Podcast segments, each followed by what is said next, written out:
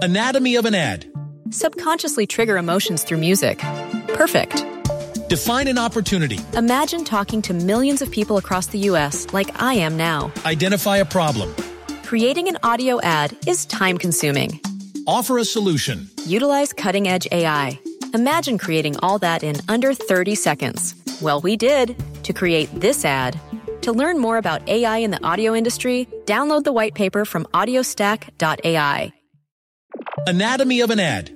Subconsciously trigger emotions through music. Perfect. Define an opportunity. Imagine talking to millions of people across the U.S. like I am now. Identify a problem. Creating an audio ad is time consuming. Offer a solution. Utilize cutting edge AI.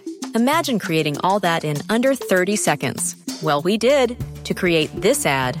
To learn more about AI in the audio industry, download the white paper from audiostack.ai. It's the rest stop with Brad Restituto. Comes up the pocket.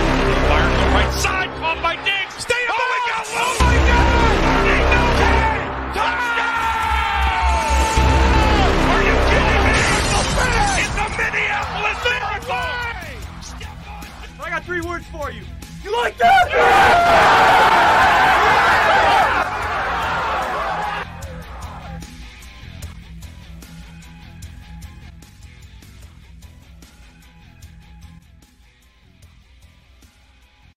Welcome to the Rest Stop Tuesday, December 15th, 2020. We come to you every Tuesday and Thursday, live 9 o'clock Pacific time. Myself, Spencer the Wiz, out here in Las Vegas. You can follow myself on Twitter at Brad the Believer, Spencer on Twitter at Spencer the Wiz. And we broadcast also on Twitch under the Landry Football Conference call or Landry Football on www.twitch.tv slash Chris Landry Football. And if you miss any part of the show, you can check the podcast version out.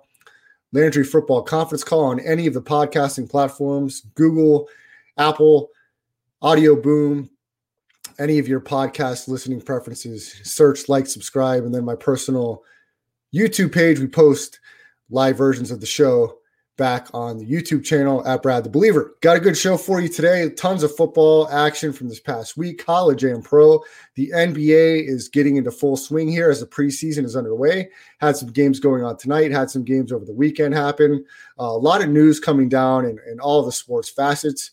As we're still in the middle of the uh, pandemic, pretty much here, uh, we're near the end of 2020, but this uh, COVID pandemic that started in March of 2020 is still lingering down towards the end of the year. We're hoping we get this vaccine up and rolling for 2021 and we can try to get life as we knew it beforehand kind of back to a little bit of normal, but it'll never be the same after everything that's gone on and happened. And uh, here, where I'm at in Las Vegas, along with Spencer, we've had uh, some some big COVID numbers coming in. It's really spreading uh, like wildfire, not only here but other parts of the United States. So we're all just trying to stay safe, stay healthy, uh, do our part the best we can, and and continue to move forward. But we're enjoying sports in the process as we're trying to have a little bit of normalcy. And these sports leagues are doing their best to navigate uh, this landscape. It's been tougher uh, for for others than some. The NFL's managing to get through, but college sports is losing games and games here locally. UNLV, UNLV basketball here in Las Vegas had to cancel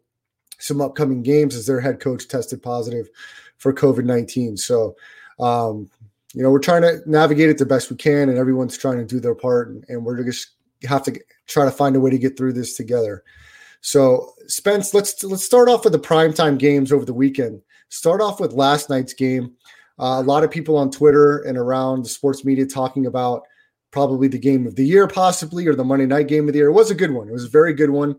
The Ravens ended up winning 47 42. And if you were bettor in this game, uh, you were completely shocked and taken back one way or the other, either extremely elated or ready to jump jump off the stratosphere.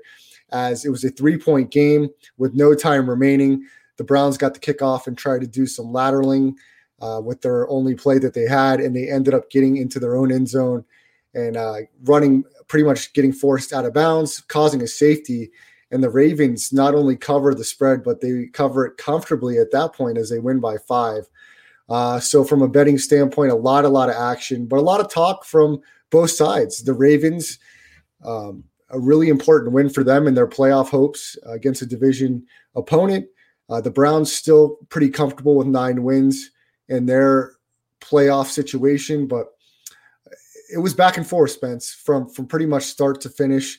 Uh, the Ravens looked like they may be in dire straits there on one of their last drives as Lamar Jackson headed to the locker room. What was reported to be cramped situation. It seemed like he was in there for quite a little bit as Trace McSorley came in, former Penn State quarterback, had one drive they had to punt and then was leading another drive.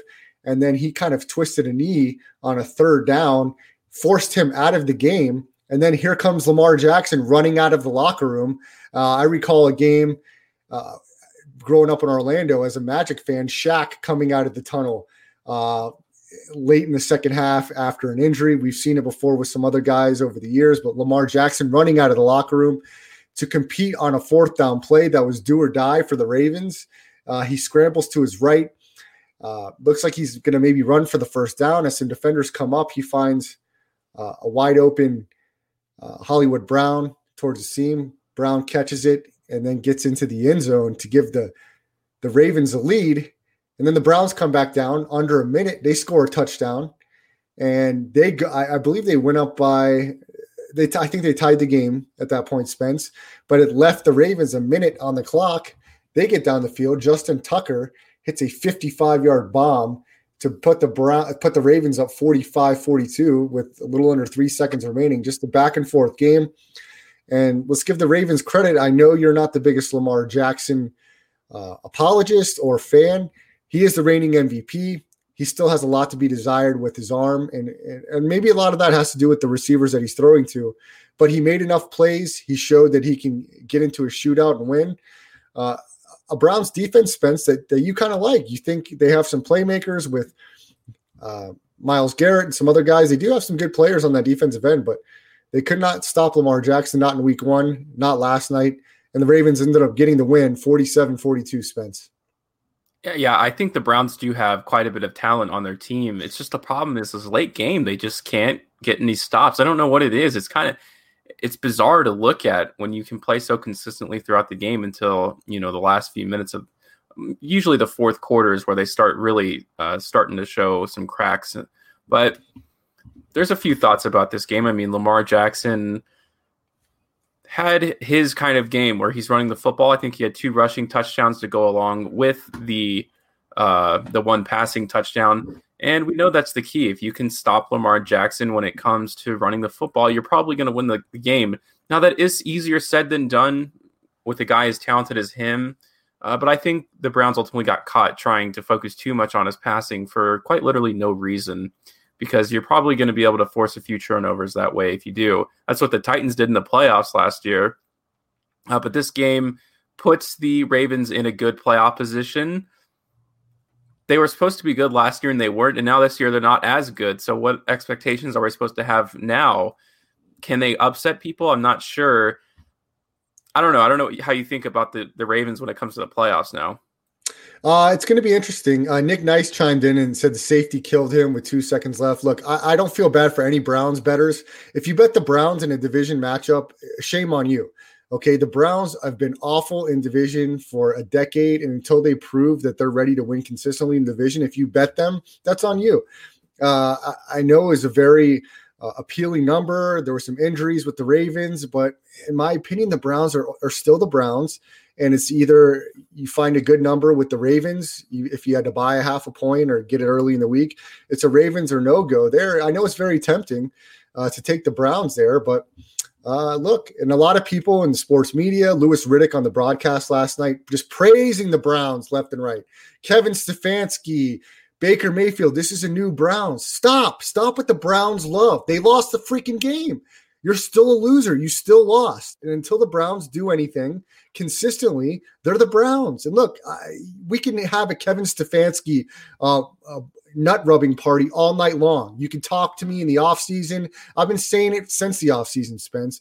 Everybody's in love with Kevin Stefanski. He's this hot new coach, Ivy League grad. He's got this and such impressive resume. His dad, Ed Stefanski, Stefanski's a GM of an NBA team. He's got the pedigree. I'm, I'm so tired of hearing this pedigree crap. Look, Stefanski may end up being a fantastic coach. I don't think he'll ever win a championship as the head coach of the Cleveland Browns ever. I don't care what they do, how they do it. It's not going to happen. He's going to have to gut that entire franchise, that entire team, and start from scratch. And that's going to take a decade in itself to put together a team that's going to compete for a Super Bowl. Look, the Browns may look they, their most impressive win in the entire year was last week against the Titans. That's their their shining win on the resume. Mm-hmm. Okay, they won ten to seven against was it against the, Texans, the two or three win Texans a couple weeks ago. They're just not there. They don't have the infrastructure from the player personnel standpoint to do anything besides make the playoffs and possibly win one game. One they'll win one game if they're lucky. They may not win any, and that's it. They're not going to compete for a Super Bowl with this roster. I don't care what they do. I don't care who their coach is. Uh, it's not going to happen. Baker looked great. They've had some moments. They they've had a great identity running the football. It's not going to win them. Uh, a Super Bowl. It's not going to get them to a Super Bowl. They're not going to beat a Buffalo. They're not going to beat a Kansas City. It's not going to happen. Uh, and if I'm wrong, I will eat my words 100%, but I'm telling you, there's no chance it's going to happen. And Kevin Stefanski is climbing up people's ladders of coach of the year. And like I said, he's been getting all this love and praise. That's fine. He, he was in the Minnesota Vikings organization for well over a decade, and they didn't do anything. Okay. The Vikings are one of two teams, one of only two teams in the last 40 years to never represent their conference the NFC conference in a Super Bowl. The Vikings and the Lions. That's it. Everybody else from the NFC has been to a Super Bowl in the last 40 years. So I don't want to hear how great Kevin Stefanski is and he's the next coming of Bill Belichick. If he was that great, if he's the greatest thing ever, why didn't the Vikings get rid of Mike Zimmer and say, we're going to keep Stefanski in house? He's been a part of this organization for 20 years. Well, I give you a short answer to that because when he was interviewing for the Browns job and the Vikings had their biggest game of the season last year, an NF, uh, NFC divisional uh, showdown against the 49ers, they managed to have, I believe, a total of four first downs the entire game. Great job, great game plan, Kevin Stefanski in the biggest game of the year.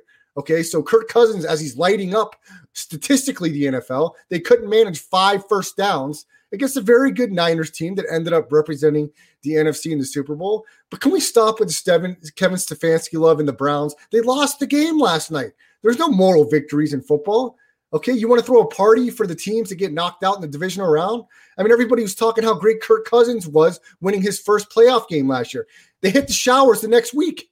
Okay, the Minneapolis Miracle, the greatest play in Vikings history. They lost the next week. It does not matter. I don't know why everybody thinks these moral victories in these one playoff games matter. If you don't at least get to a Super Bowl, it does not matter. Okay, I'm sorry. Now, even if you lose the Super Bowl, I think there's something to be said about making it to the game and giving your team a one game chance to win a title. So there's something to be said for that. McVay has done it with the Rams as a young coach, Shanahan last year with the 49ers. I give them tons of credit. They made it to a Super Bowl. But if you can't even get to the game, I don't want to hear your chatter. I don't want to hear anything about it because you've done nothing as far as I'm concerned. And the Browns have done nothing. They've won nine games, and Baker Mayfield even said it. We won nine games. That wasn't our goal this year. And he's right and they're all right. And and, Stefanski will probably tell you the same thing. We've done nothing as a nine-win football team, and winning one playoff game is going to be nothing either. So we'll see. Look, the Browns have an opportunity to be competitive, but they haven't. They're not even in a position to win their division. Talk to me when you at least win your division. They have. When's the last time the Browns have won the AFC South or what are they? The AFC North, whatever they are. They they haven't won their division in probably three decades probably once since then, but it's probably been that long. It's been the Ravens and Steelers division for a long time. So you can't even win your own division.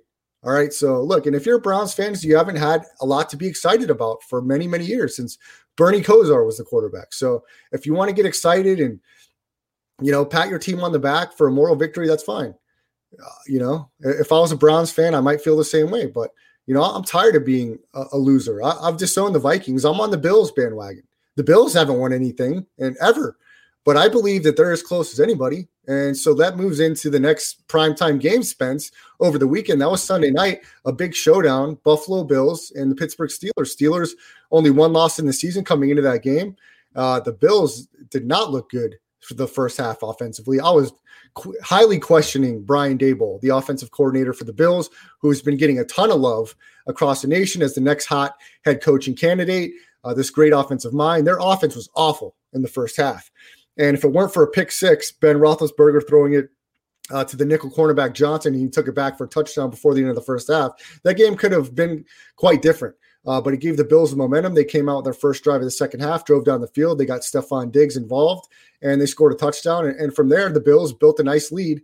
Uh, the Steelers made it a game late, but the Bills hung on, and uh, that was a huge win for Buffalo. One of their first primetime games in quite some time, and a big win for them. And, and they're looking and feeling very confident uh, as they continue to play the season. Josh Allen probably had his best game of the season the week before uh, Sunday night against the San Francisco 49ers. Not quite as good against the Steelers. And Spence, you really like the Steelers defense, but once he got going with Diggs a little bit there in the second half, uh, they didn't run the ball as much as I would have liked to see, but when they did, they were pretty effective. I liked some of their counter schemes in the run game. It really kind of kept the defense at bay the way they were running the football, and they did it pretty well there in the fourth quarter. But a very nice win for the Bills, and, and finally, some people are starting to talk about the Bills have an opportunity to make some noise in the AFC playoffs once that starts up. Yeah, I, I, think the highlight point of this game for sure would be the fourth quarter, more specifically, probably the last six minutes of the game. It was methodical from the Bills. They the way they were able to run the ball, the play action, and that's the thing with Josh Allen. We talked about, is his ability to use his legs and that he's not afraid to. But he's getting better at making decisions on whether he should run or he should not run. And for the Steelers, we've talked about how their offense has had a little bit of a struggle this year. They've played a lot of bad teams those bad teams are how they have had a lot of victories this year. And now they're starting to play. They lost to the Redskins, who had the best secondary in the league. Okay, they're gaining a little momentum, so they're not as bad as their record might say it is. But then you play the Bills, and this was kind of their chance to show we can play offensively against some of the bigger teams. And they were not able to do that. Ben Roethlisberger had the pick six. We know he has interception problems, but that's been going on for quite some time now. At least the last three years, he's I think three years ago or two years ago, he led the league in interceptions. Last year, he had a bunch of injuries. And now they've lost the first seed, a team that looked kind of not untouchable, but uh, they looked very strong or suddenly looking a little shaky. And even though they only have lost two games, they're going to have to start playing some big teams. And now that they're most likely going to have to play a game in the first round, I still think they're okay because they, they're going to have to play a team like the Browns or the Ravens will be a little bit closer, but if they have to play the Browns, I have no doubt that they'll beat them. They just own them. And I don't think this is the year that Baker Mayfield and Stefanski, like you were talking about, are going to step up and suddenly make some noise in the playoffs. Maybe a year down the road, because Baker Mayfield has had an improved season. He has gotten over that little slump that he had last year. But uh, for the Bills, I like them. Uh, they can match up against anybody. We talked about that Chiefs matchup before, but that was a weird weather conditional game. What's going to happen when they play each other face up?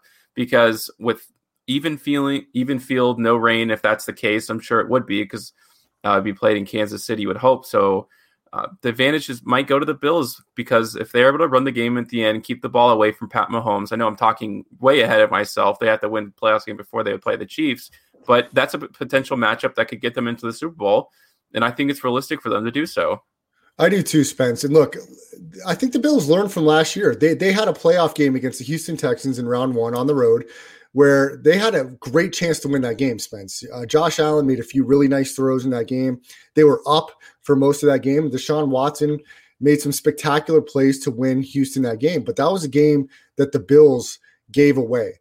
And I think they maybe have matured from that. They're certainly seem to be a better team than they were last year, and their defense is starting to play the way that they've played in years past. Leslie Frazier is the defensive coordinator for the Buffalo Bills, former Vikings coordinator and head coach, um, also player for the Chicago Bears, won a Super Bowl in the 85 Super Bowl as a player for the Bears, uh, is a really solid defensive coordinator. And the Bills are starting to play better football on the defensive side of the ball. And that's what they've been known for the past couple years. But now offensively, Spence, with the addition of Stefon Diggs, their offense has taken a, a huge step. I mean, Diggs leads the league in receptions. Uh, he is he's as sure-handed a receiver as you're going to find. Look, I know firsthand being a Vikings fan my whole life and him being drafted by the team and and being a huge part uh, of that receiving corps for many years. The guy is as solid as they come. He doesn't drop many balls. Uh, and he's just he, he's a great route runner. He finds separation. He makes really big plays. And man, to have that kind of arm with Josh Allen, you've got Cole Beasley in the in the slot. You've got Gabriel, the rookie from UCF. You've got some playmakers there. You got a tight they got a tight end in Dawson Knox that they like.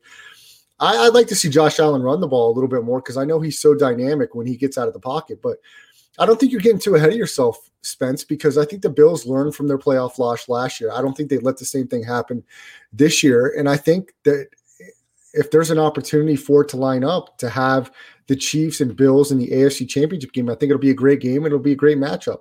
And um, we'll see what happens. Look, the, the Steelers, they don't have an easy road here the last three games. They do have kind of a layup here next week against Cincinnati, but then Indianapolis and Cleveland will finish up the season for the Steelers, and those aren't any guarantees. Uh, like I said about the Browns, or what I hope I think I said the Browns as their last game. I, if I didn't, that's what I meant to say.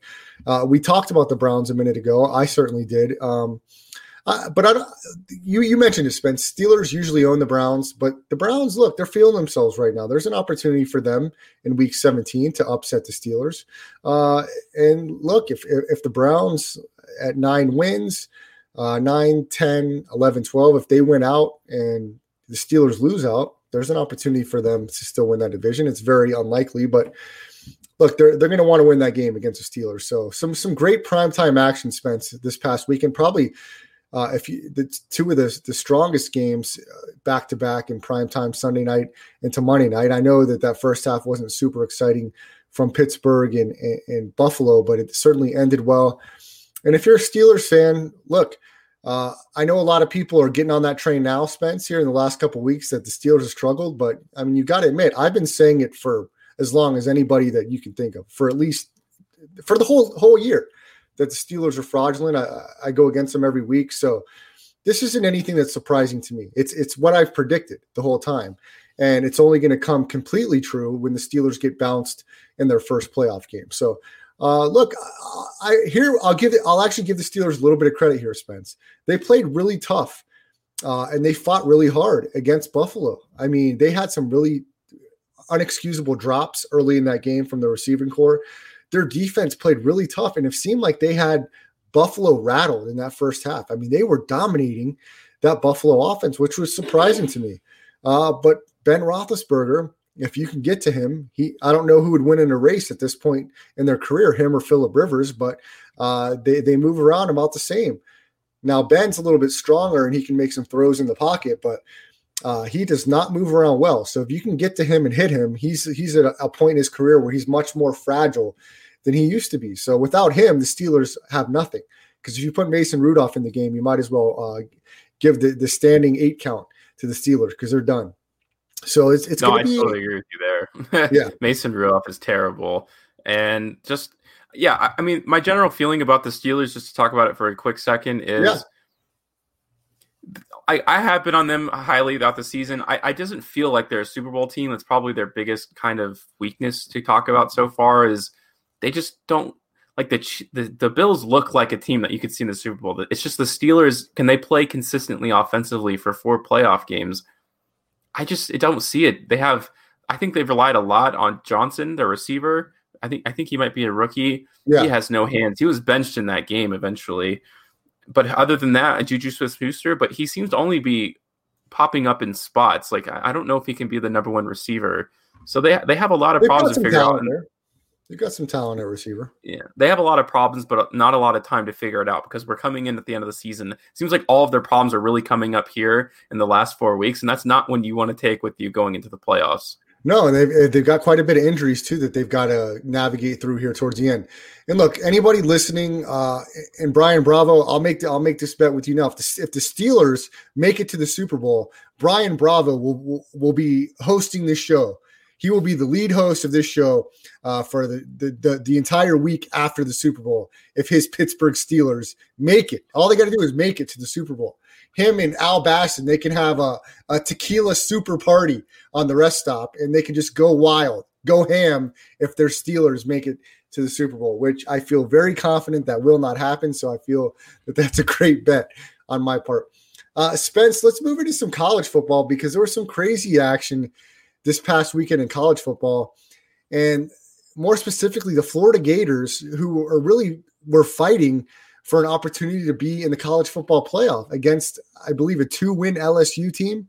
Uh, LSU was a 23 point underdog in this game, almost nine to one on the money line. And that game came down uh, to the end. And a crazy thing happened at the end that pretty much cost the Gators the game. Spence, if we can, let's go to it and show the listeners out there what we're talking about. To go. In the flat. Can Cole Taylor get there? No, nowhere near the line to make. Trying to go up and over and could not Let's see if I can skip ahead here. Marco Wilson and He's going to be If you saw that, he uh, straight up just punted his heard an uh, cleat. Here it is. Throwing a player's shoe. You can just let it play, Spence. All right. Don't necessarily need to get it. Well, this first down. this is going into the end of the game, so I guess. Curry Uh, fighting for. well, what they ended up doing, uh, it did, they didn't have a great angle of it, but as you guys saw, he apparently he tossed it 20 yards down the field, and I guess I'll play it out in uh, mute while we talk about it. But uh, the LSU obviously got in field goal range at the end of the game. Yeah, they kicked a bomb field goal, I believe 56, 57 yards, something like that. You, you can let it play. It, Yeah, there it is. it, it was a hell of an impressive kick by a college kicker. I mean, it, it didn't really show it there, but uh, yeah, what happened was Florida made a big third down stop in a tie football game. And after making the stop, one of their defensive players took the cleat of the opposing uh, team, the guy that got tackled, and they threw his cleat, uh, you know, something like 10, 20 yards down the field. It drew an unsportsmanlike conduct penalty and gave LSU an opportunity to go ahead. I mean, one of the most boneheaded plays you'll ever see in any sport.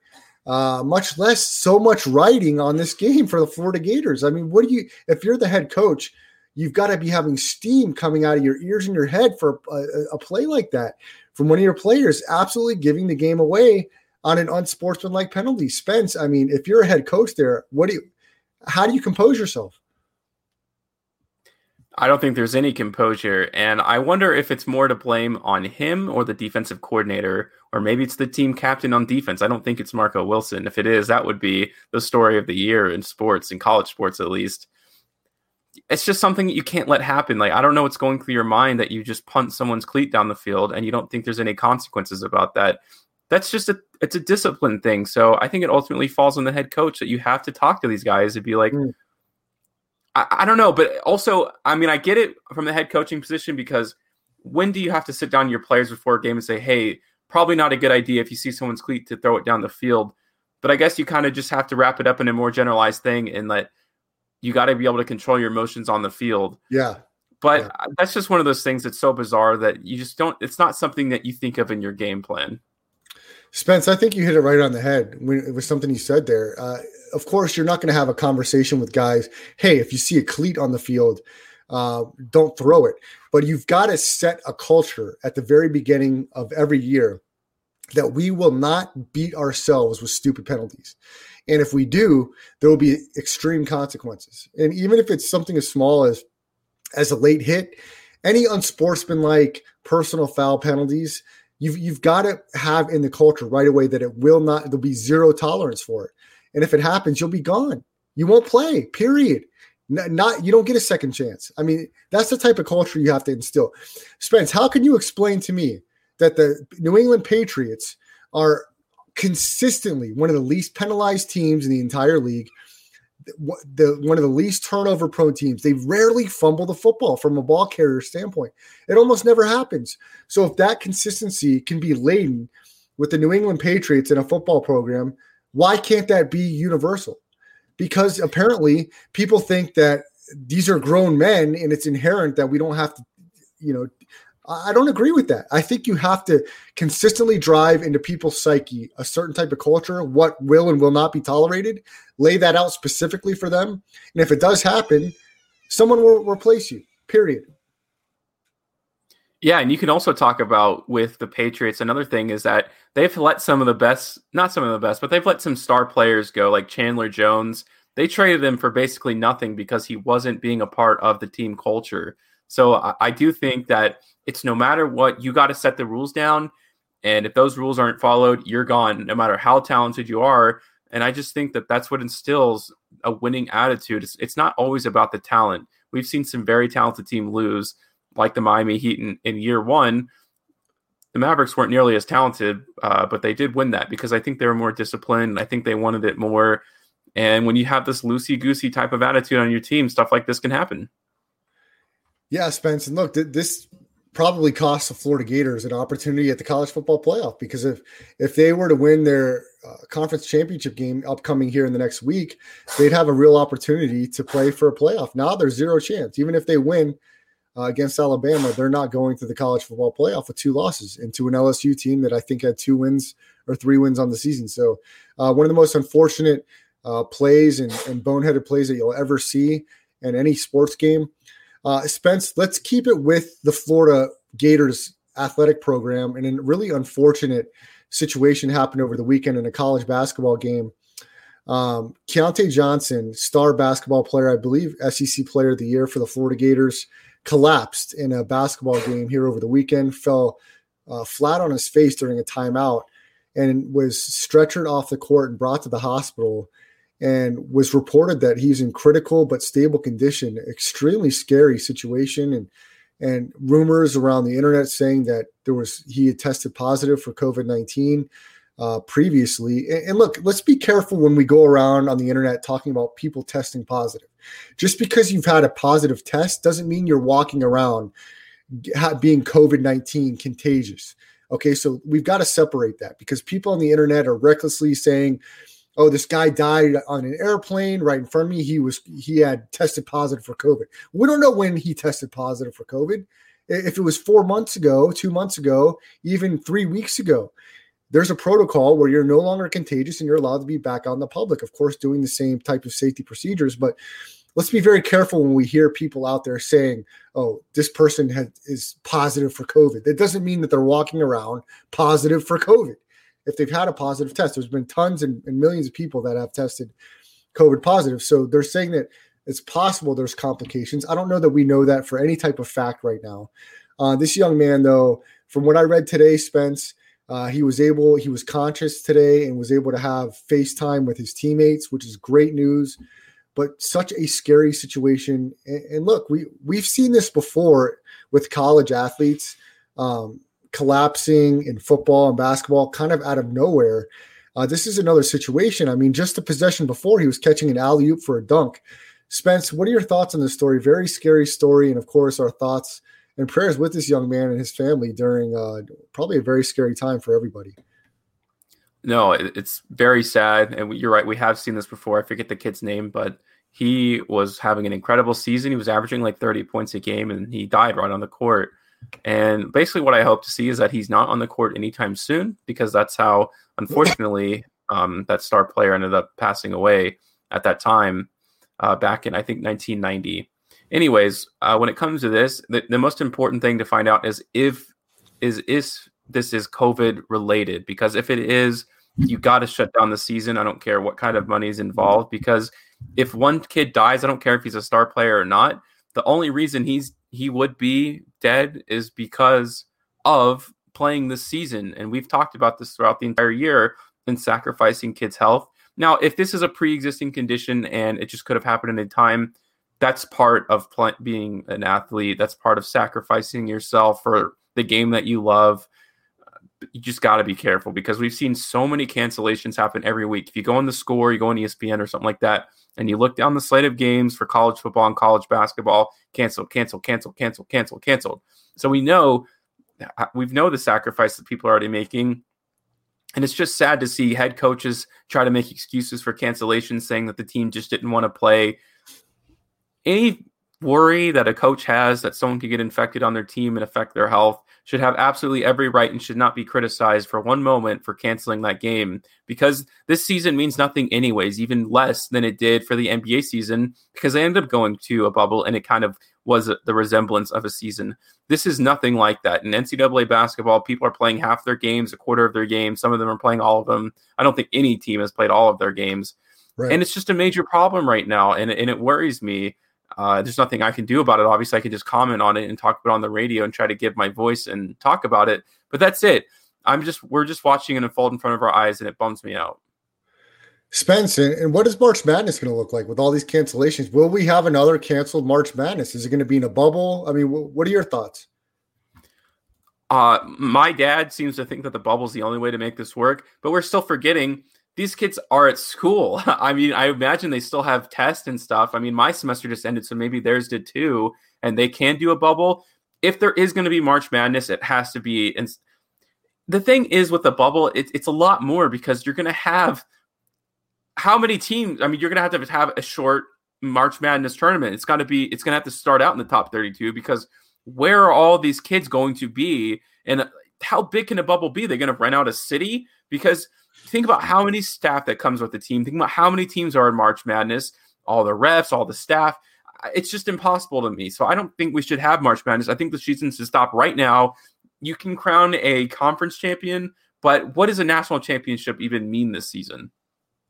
Wow, Spence, that's a strong take. I mean, two years without March Madness. I mean, the, the millions and billions of dollars, the television contracts, the money lost uh, is really it's indescribable. Uh, I don't know how you put it in, into even financial terms. Uh, if, if if you were to shut down the season right now, I mean, uh, we we've already seen businesses just drubbed, families, homes lost because of this COVID nineteen and the financial impact. Uh, it's hard to really put into words uh, the financial impact, and especially with college athletics, we've already seen programs. Uh, Stanford has shut down numerous programs all across the college sports landscape. Programs are being lost and dropped uh, due to this COVID 19. It's just insane.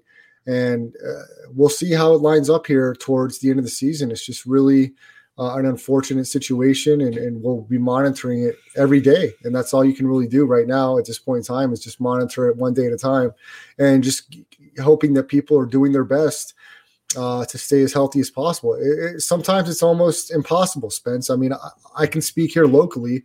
It's just spreading like wildfire, man. And uh, I know some people are doing their best possible, and, and you're still coming down with it. So hopefully, um, it's uh, you're going to have to. I think I think you're right. I think what you said and Chris said here on the on the chat.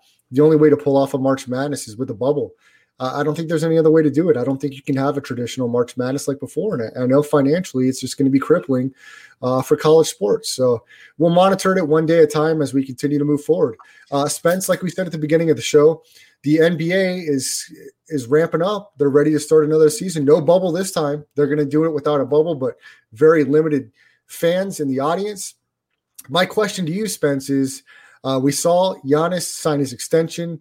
We talked uh, the last show about potential MVP candidates. Uh, once the LeBron era is over, who's going to be the first to capture a title? Is it going to be Giannis, Luka, uh, Dame Lillard? Who's your money on once the LeBron James era is over? Who's the next young stud or team that's going to have an opportunity compete for a title? I know the outlier was the Toronto Raptors from a couple years ago.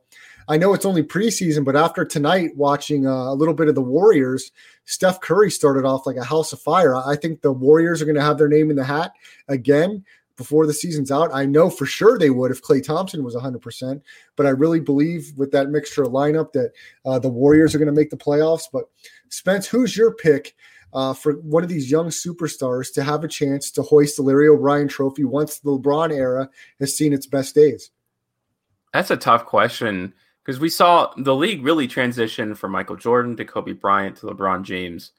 I just don't see that out of anybody after that. We don't have the next LeBron James just yet. The closest person I would say is Luka Doncic, because and we because the the kind of defining trait of the guy who takes over the league are just these photo finishes. And we saw Luka Doncic have this crazy game winning shot in a game they should have never have been in. And they kind of challenged the Clippers but still, eh, you still see he has a lot of troubles kind of living up to the moment, even after that. He has a few bad games. And it's just, does LeBron and James have bad games? Did Kobe Bryant have consistently bad games in the playoffs? Not yet. But it's only year two for him. I feel like I'm putting too high of an expectation, but we are talking about who is the next face of the league. You could say Giannis, he won MVP and Defensive Player of the Year in one season, but we see what happens when he goes to the playoffs. He has no outside game just yet, not consistently enough. So when every team goes to the playoffs, he'll have his MVP performance throughout the season. But when it gets serious, when he starts playing the good teams and they force him to shoot outside, he hasn't been able to do so.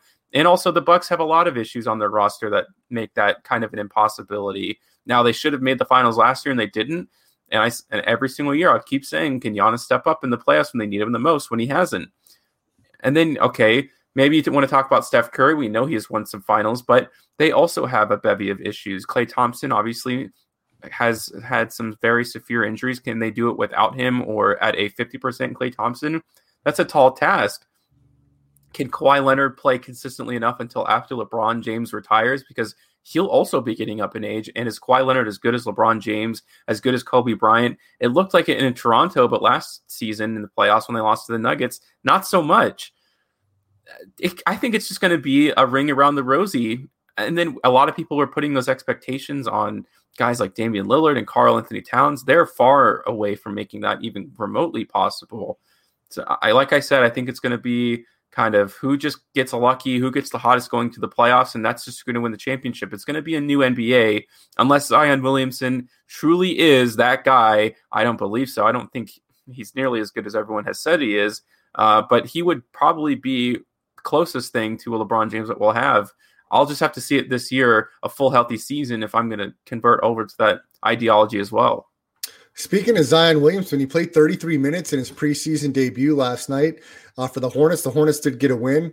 And uh, let's talk just briefly uh, some of the young guys. I know you're not the biggest Lonzo Ball fan, but his jump shot looked quite improved mechanically as I watched last night. Uh, kind of got rid of that hitch, looked like he was kind of more squared up in his jump shot. So we'll see if it improves. I like Lonzo as a player much more than you do, Spence. I think his length uh, his athleticism, his court IQ. And if he can get a little bit more consistent on his jump shot, I think he can be a really solid NBA player. And I, I like this. I really love the teaming of Zion Williamson and Steven Adams. You want to talk about uh, one of the strongest front courts in the entire league with these two, man. Uh, it's going to be hard to get in the lane and hard to out rebound these two guys. Uh, I think understand Van Gundy. I, I, think this Hornets team has an opportunity to to try to make some noise in getting into the playoffs. And look, I, I, Zion, he is just he's special, Spence, and, and, he may be that guy. He may be that guy. Yeah, that I'll wait to see. I mean, first of all, he just looks awkward. He he can't control his weight, and that could just be a part of his genetics. I'm not going to say it's not. We know he's a freak of nature athletically. He's as athletic as LeBron James, if not more so that will always be his kind of claim to fame. Is he going to be able to shoot from the three consistently? I'm not talking about his first game against the Spurs where he hits four. He did, he wasn't able to do that afterwards, and I knew he wouldn't because his shot's awkward. So, but we've seen LeBron James as well develop his jump shot as his career has gone on. Uh, but when you talk about Lonzo, I'll just quickly say we say this every single season. His shot looks a little better. We, we know he's an amazing defender. He's probably one of my top 15 favorite defenders in the NBA, and that's a valuable asset but he's going to have to make a bigger step up when it comes to scoring. He was flat out terrible in the bubble. So until I see until I see something out of him, um, potential is worth nothing in the NBA. Uh, that's why the Celtics, I think, have had a lot of struggles going into it. Oh, the Celtics have 15 first round picks. What potential isn't worth anything? And then they almost converted that asset into Anthony Davis, and they didn't. And we know Anthony Davis is that good. And we saw what happened when you have something that you know is good, you win championships. Yeah, and, and, Spence, I did get a chance to watch a couple of LaMelo Ball's preseason games, and he was certainly exciting from a highlight standpoint with some of his great passing. Uh, he did, I believe, score in double digits last night. He, I saw him hit a corner three. Um, he rebounded the ball really well. Uh, he showed some good effort on defense. So I think this guy's got a really high ceiling. We'll, we'll see how that shapes up, but he's definitely got the size and he's he's certainly got the basketball IQ and the passing ability uh, maybe as good a passing ability as anybody we've seen here in the last decade or so because he looks really fantastic as far as his his floor awareness, Spence.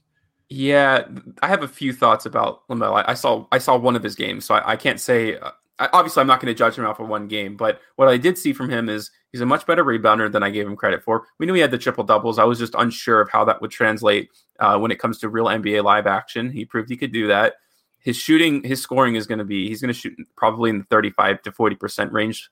That's just my prediction. He passes up a lot of open shots.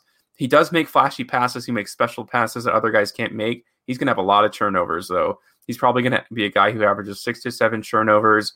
I don't think he's going to win Rookie of the Year, but also the issue is I don't know who else is going to take that place. Anthony Edwards as the third scoring option, as a guy who's inefficient as it comes down to. It could be James Wiseman who's going to get a bunch of rebounds and points. He's be. probably he's probably my favorite as of right now to win Rookie of the Year.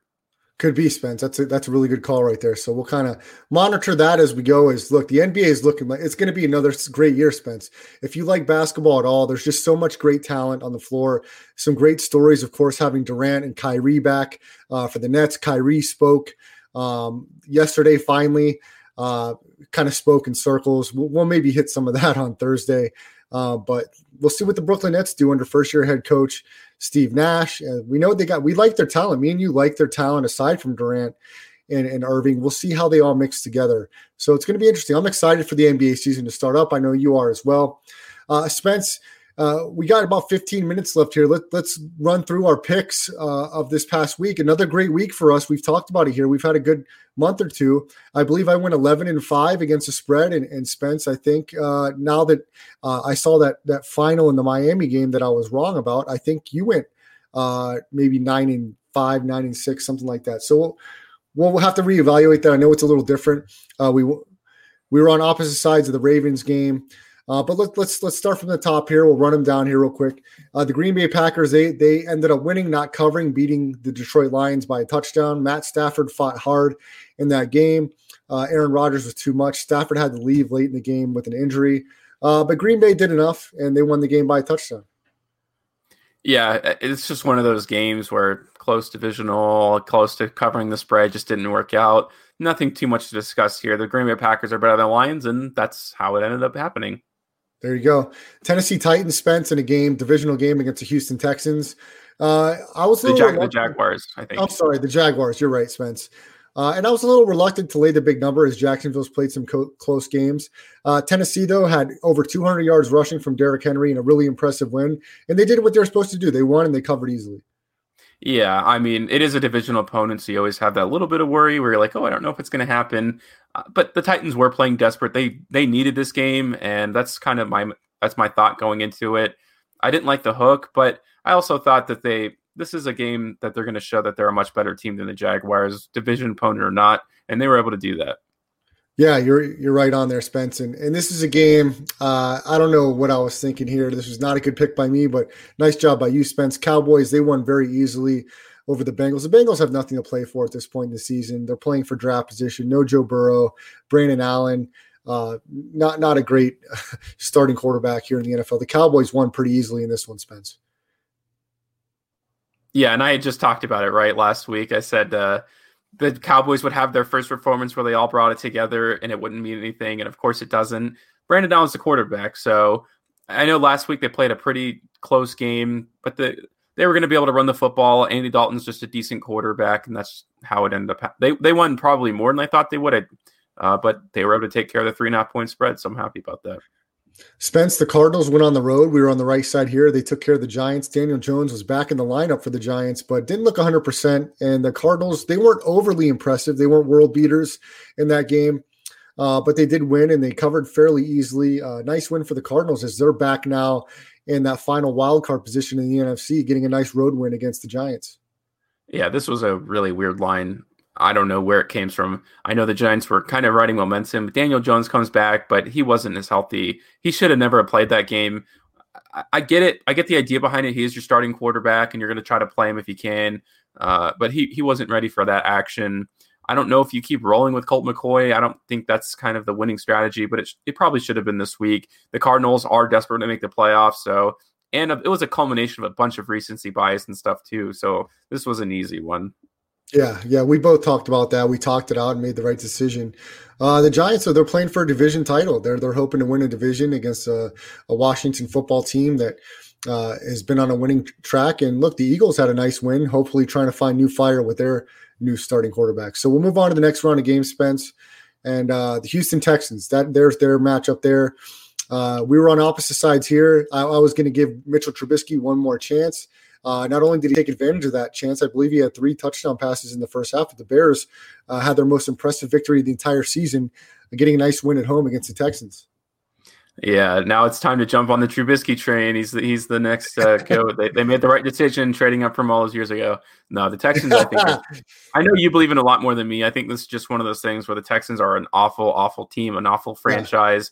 And they just got the better of them. The we all the Chicago defense is always going to be able to do stuff, and they were just able to have one of their best games of the season, and it helped Trubisky uh, a lot with that kind of defensive momentum. There you have it. The Carolina Panthers, we were on the wrong side here, Spence. Is those Denver Broncos, man? They're one of those teams this year we've talked about. It's just like you don't know what you're going to get week to week. They'll lose a game they should win, win a game they should lose. And this is one of those. They go on the road, uh, west to east coast, and they and they beat the Carolina Panthers and they went outright. Yeah, this is one of those things where Carolina's been competitive. It was a close game at the end. I think Carolina actually had a chance to win the football game. And I said this was the hardest game to call a week, and it definitely was. even if I had taken the Broncos, I would have been sweating at the end. And the ball just didn't roll our way, and you just got to take one of those losses on the chest. Yeah, it's hard with the Broncos, man. They're they're almost a no play every week because I just don't I don't know what side to go unless they're a massive underdog, unless they're a ten point dog or more. Uh, if it's if it's a touchdown or less, I'm just to stay away from Denver because they're so tough to figure out week to week. I don't trust Drew Lock, but Vic, Vic Fangio seems to be a good coach. Their defense plays decent at times. That was, that's a big road victory for them. Next game, Spence, uh, Tampa Bay hold hold at home field, and they took care of the Vikings. Uh, they won and covered that game. They won by 12, but the Vikings left 10 points on the board. Three missed field goals by their kicker, a missed extra point, an awful performance on special teams from the Vikings, who dominated the first half of that game. Tom Brady was a little inaccurate, and then he found his groove when he threw a really long touchdown pass to Scotty Miller. And from there, it was all uphill for Tampa Bay. Uh, the Vikings got over 100 yards rushing from Dalvin Cook. Kirk Cousins statistically had a good game. Adam Thielen got in the end zone, but not enough for the Vikings as uh, their playoff hopes start to dwindle as they lost this game and, and Tampa Bay covered pretty easily. Yeah, and it kind of did come down to even after a good first half, I think the Buccaneers were really starting to feel that pressure of this big losing streak, kind of almost challenging not making the playoffs. Not not really, but still the thought would have happened if they would have lost this game, and I think that was on the back of their minds. Come out in the second half, really an important win for them when it comes to just even coaching with Bruce Arians they got it done. My money line pick was it was looking okay for a while, but it just fell apart at the end. Yeah, fell apart there, Spence. Uh, and look, I, I think the Vikings are going to lose next week against the Bears. I think it's a bad spot. Trubisky's got confidence, and that defensive line can't get any pressure, and uh, Trubisky's going to run around on them, I believe, next week. So we'll, we'll, we'll follow that one fairly closely. Next game, Spence, Chiefs, Dolphins. We talked about the Chiefs not being able to cover any games. Uh, I, I, thought uh, I was watching there at the end, and I thought – that um, Kansas City covered, but you you were telling me a late field goal by the Dolphins, and when I reread that score, it looks like the Dolphins covered. So we were right about that. We were both on the right side there. Yeah, the Chiefs just can't find ways to cover football nope. games, and we were the beneficiary of it. Now it was pretty. It was pretty lucky with the late field goal. They honestly didn't even have to take it. They could have gone for the touchdown, but they didn't. Maybe they knew about the cover, they knew about us, and they threw us a bone. There you go. And I, I, don't know that I trust the Chiefs coming into this next game. Uh, the the latest line I saw, they're three and a half point favorites against the Saints. I don't expect Drew Brees to play, but man, I I'm not ready. That, that hook scares me because I just don't think the, the Chiefs can cover a game. So we'll figure that one out in our pick segment on Thursday. Next round of games, Spence, uh, the Colts, and I'll let you run with this one a little bit. Uh, we I asked you if this was your pick of the week. Um, the Colts they cover the three and they cover pretty easily against your Las Vegas Raiders. All right, I'll go single screen here. I got a lot of thoughts about the Raiders game. And the first thing I want to talk about is the result of this game was the firing of Paul Guenther, which is nothing but another just embarrassing move by the Raiders. You draft Henry Ruggs, which is obviously the wrong decision. Clelin Ferrell was a horrible decision. So the list goes on and on. And everyone's everyone thought the season was like, this is Paul Guenther's fault well, let's look at a few things. I've made a little bit of a, a small presentation, nothing crazy, of course, but um, basically, this is the diagram that I made here, and I could probably get Brad on's opinion. The highlighted names you'll see here are uh, I've I had two different color coding. The first one is guys who I think are not starting caliber players, and that's for the starting defense. Clelin Ferrell is not a starting uh, defensive end. Jonathan Hankins is one of the off the worst defensive tackles I've ever seen. Nicholas Morrow was theoretically a good decision in free agency, but he's proven now that he's in a starting linebacker. Cory Littleton, uh, oh well, Nicholas Morrow, excuse me, had one good game this season. Everyone was singing his praises. Even last season, people were. He is just an awful player. I don't think he should even be on secondary. Cory Littleton just hasn't worked out, and Jonathan Abrams is one of the worst safeties in the in the NFL. And the highlighted names you see here are not guys who I don't think can be starters. I think they're guys who don't deserve roster spots on defenses in the NFL. Now, if you can go next here, oh, I think Brad. Sorry, Brad, I could bring you on here. I don't no, know. Sorry, I was going to ask Spence. Can you make that a little bigger so uh, the the listeners can see there? Is there a way? Yeah.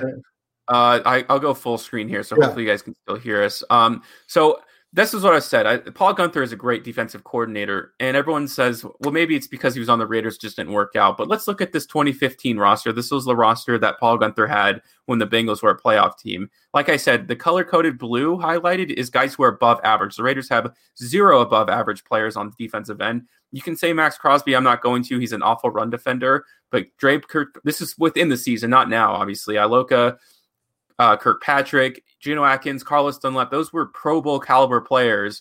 Uh, they had three guys uh, who were not starting players to me, but we know how good that team was. And that's just kind of the point that I'm trying to make here as we uh, wrap up this Raiders discussion in that Paul Guenther was not the issue. It's a cop out. And the Raiders just continually make, to make horrible moves. And I was going to make a list, but I'll just go over it quickly here. All the guys who I highlighted have to go uh, before the Raiders have a chance at the playoffs. And you can add to that list. Derek bring Carr. that back up. Bring that the guys that have to go. Bring that back up full screen okay. so you can see it. All right. I'll uh, well this this is just the defensive end, and I'll talk about the guys uh, offensively who I feel that way as well when it comes to the Raiders.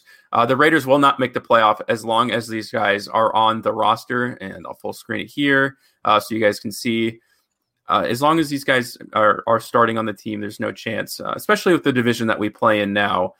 Uh, but you can also add Derek Carr to that list. I think Josh Jacobs was obviously a horrible draft pick. He isn't just panning out now. He should never have drafted running back in the first round. Uh, and I'm going to also add to this uh, Davis, the owner of the team. He just he cares more about nostalgia than he does the football team, and that's just going to kill a franchise when you don't care about success. And uh, I'll stop now. But as long as your team, and you can talk about this with the Cowboys too, as long as your team cares more about money and the image than they do about winning, you're not going anywhere. And the losing, I don't care about. I watched the Grizzlies lose my entire childhood. They did make that conference finals. It was about the team culture. It was about the, the direction of the team. And when I see team, when I see the team make a decision like this, it makes me want to quit being a Raiders fan because they obviously don't care ultimately about what this team looks like and it just bums me out more than you can ever imagine. And I know my dad feels the same way. Spence, what do you say to the fans that take the optimism and a win against the Saints and some other wins that feel like they've encapsulated some positive and okay, they say, well, what can we carry over from the positive and what do we focus on on the draft? You seem to think Derek Carr's got to go. There's a lot of people that think he's had a good year this year. He had th- what? He was terrible against the Falcons. He was bad against the Jets, and then he was god awful against the Colts. So he has a string of good games, and he has three games. He has three games where he looks just like not a starting quarterback in the NFL, and that's just kind of the way he's been the past couple of years. I had some optimism, and that was the that was my fault for actually thinking that he was going to turn things around and look like his former MVP self. But he's proven once again that he is exactly who I thought he was and then he's right back to performing the way he used to these past couple years. The check down king, the guy gets interceptions, the guy who has no pocket awareness and fumbles the football. It's just the Raiders aren't going to be good for the next five years because they're going to they're going to roll with Jon Gruden and Mayock, and they're going to continue to make really bad mistakes. Davis is going to keep forcing the team to make stupid moves like drafting Henry Ruggs. So hopefully, after this iteration, the, the Raiders can start over once again, and we'll have to watch them be bad for five years, and then hopefully a decade from now, when I probably have kids, they can watch the Raiders be a decent football team. I just don't expect anything from it as long as Davis owns the team. There you go, Spencer the Wiz laying it out, his Raiders rant right there. And we'll talk a little bit more Raiders football on Thursday show. Spence, let's finish up our pick segment and reviewing these. Uh, we'll go through them pretty quick here. The Jets, uh, you decided to get on the Jets train. I, I, reluctantly laid the big number, and the Seahawks won 40 to 3. So uh, I, uh, with the Jets clock down, only three more games till my 0 16 ticket cashes. I'm, I'm rooting for the Jets to keep losing. Yeah, I, I just got burned. That's that's my fault for taking the Jets. They, they look like they could score some points, but shame on me for thinking the Jets could play consistently offensively. Of course they can't, and they got blown out. Uh, this next game, I think, was tough for both of us. Two teams that I don't think are very good. Uh, the Chargers got an impressive win. They they finally get in the win column, and Justin Herbert looked really good. He made some great throws, so give the Chargers credit there. Uh, the next game, me and Spence were on opposite sides. I thought that the Eagles could cover that number. Not only did they cover, they won. Jalen Hurts gets his first win as a starting quarterback, and the Eagles now think they can get back in the playoff discussion in the NFC East. Yeah, and uh, Pederson saved his job because now it looks like all the blame can go on Carson Wentz. Carson Wentz is for sure gone now when you beat a team like the Saints, and Pederson will get a year with Jalen Hurts. We'll see how that works out. Spence, uh, let's finish up the next uh, group of games here. And uh, the Washington football team, another big win. Alex Smith banged up, but they found a way to win, and they're playing hot. And Spence, man, I said it eight weeks ago. Do I look? Do I look like I know what I was talking about about a lot of these things now? I was probably the only person uh, in any media about eight weeks ago talking about the Washington football team when nobody else was, and now look at them. Oh no, you're totally right, and I, am just glad Alex Smith got a chance. Pat to, myself on the back on that one. Yeah, there you go. I, I, will. Uh, I will reciprocate that and say good job because, uh, well, I thought not over Cowboys, yet. They haven't won the division yet. No, it's true, but they definitely should be favored, and they look like they can beat any team in the league right now with the momentum they have, and that's a pretty cool thing to see. Yeah, we talked about the Bills. Great win for them against the Steelers. We'll see if they can finish strong in the AFC playoffs. And then we talked about that great Monday night football matchup last night between the Ravens and the Browns. So, look, uh, I want to thank Spencer the Wiz. Great rant by him today on the Raiders. We'll talk more about that on Thursday. If you missed any part of the show, make sure you download the podcast uh, Google Podcast, Apple, iTunes, Audioboom, search Landry Football Conference Call. The rest stop will be underneath there. Give us a like, subscribe, in my YouTube channel, Brad the Believer. Give us a like there. I want to thank Al, Chris Wynn, Brian Bravo. You guys have a great day. We'll talk to you on Thursday back here at 9 o'clock Pacific time. Is the rest stop. Brad Restituto, Spencer Lewis. We'll see you tomorrow. Anatomy of an ad. Subconsciously trigger emotions through music. Perfect. Define an opportunity. Imagine talking to millions of people across the U.S. like I am now. Identify a problem. Creating an audio ad is time consuming. Offer a solution. Utilize cutting edge AI. Imagine creating all that in under 30 seconds. Well, we did to create this ad. To learn more about AI in the audio industry, download the white paper from audiostack.ai. Anatomy of an ad. Subconsciously trigger emotions through music. Perfect. Define an opportunity. Imagine talking to millions of people across the U.S. like I am now. Identify a problem. Creating an audio ad is time consuming. Offer a solution. Utilize cutting edge AI. Imagine creating all that in under 30 seconds. Well, we did to create this ad. To learn more about AI in the audio industry, download the white paper from audiostack.ai.